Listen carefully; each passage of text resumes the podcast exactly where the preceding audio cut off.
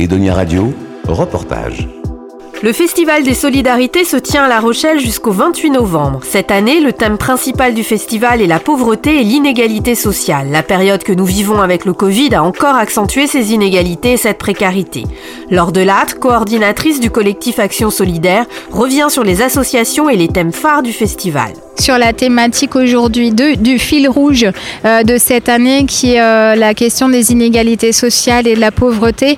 Euh, il y a une association qui fait partie du, collectif et qui participe au festival qui est le Secours catholique. euh, qui agit euh, euh, là à La Rochelle, qui a plein d'activités en place pour les personnes qui sont en situation de précarité.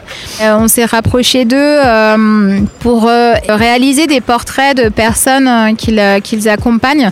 Et, mais il n'y a pas que cette association, il y a aussi la, la fraternité, la FEV, avec les étudiants aussi qui sont touchés par ces questions d'inégalité sociale. En tout cas, on sait qu'être étudiant aujourd'hui, c'est pas évident.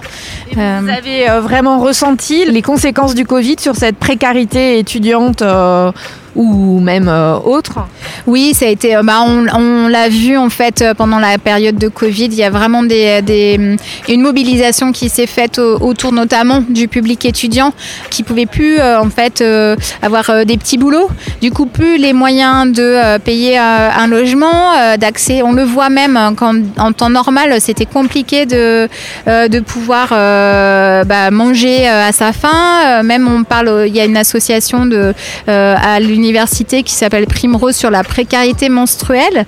Euh, c'est que les filles, avec euh, le, budget euh, alloué pour acheter des serviettes hygiéniques, est un gros budget et euh, qu'ils sont mobilisés pour euh, faire de la distribution. Donc on sait dire à quel point en fait euh, voilà les étudiants en, particulier ont un petit budget voilà et du coup ça a été creusé oui après c'est pour ça que cette question est mise en avant pendant le festival c'est qu'on sait que voilà les conséquences aussi de la crise sanitaire euh, sont importantes en fait et creuse encore plus les fossés euh, et les, écarts en fait entre les, salaires et ceux qui ont un salaire, ceux qui n'en ont pas. Là, on a réalisé donc une exposition aussi pour le festival, spécialement pour cette année, qu'on peut voir euh, au Quai Carénage jusqu'au 19 et ensuite à partir du 19 jusqu'au 28 novembre, elle sera à Villeneuve-les-Salines.